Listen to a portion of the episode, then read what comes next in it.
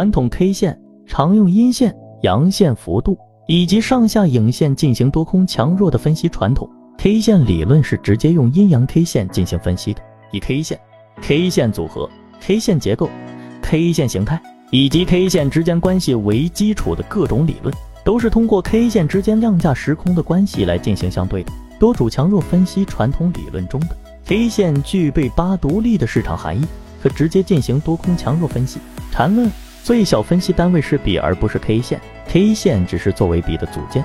缠论是用一个完全独特的视角在分析市场，它的分析基础已经不是 K 线，而是笔，K 线只是笔的组成部分，没有任何市场含义。缠论中的 K 线是不能用来做多空强弱分析的。缠论 K 线只取一根 K 线的高低点去跟相邻的 K 线进行考察。传统 K 线中有四个价位：开盘价、收盘价、最高价。最低价缠论中只有两个价位：八最高价和最低价。缠论 K 线只有一个 K 线实体，没有上影线、下影线以及阴阳线的区别。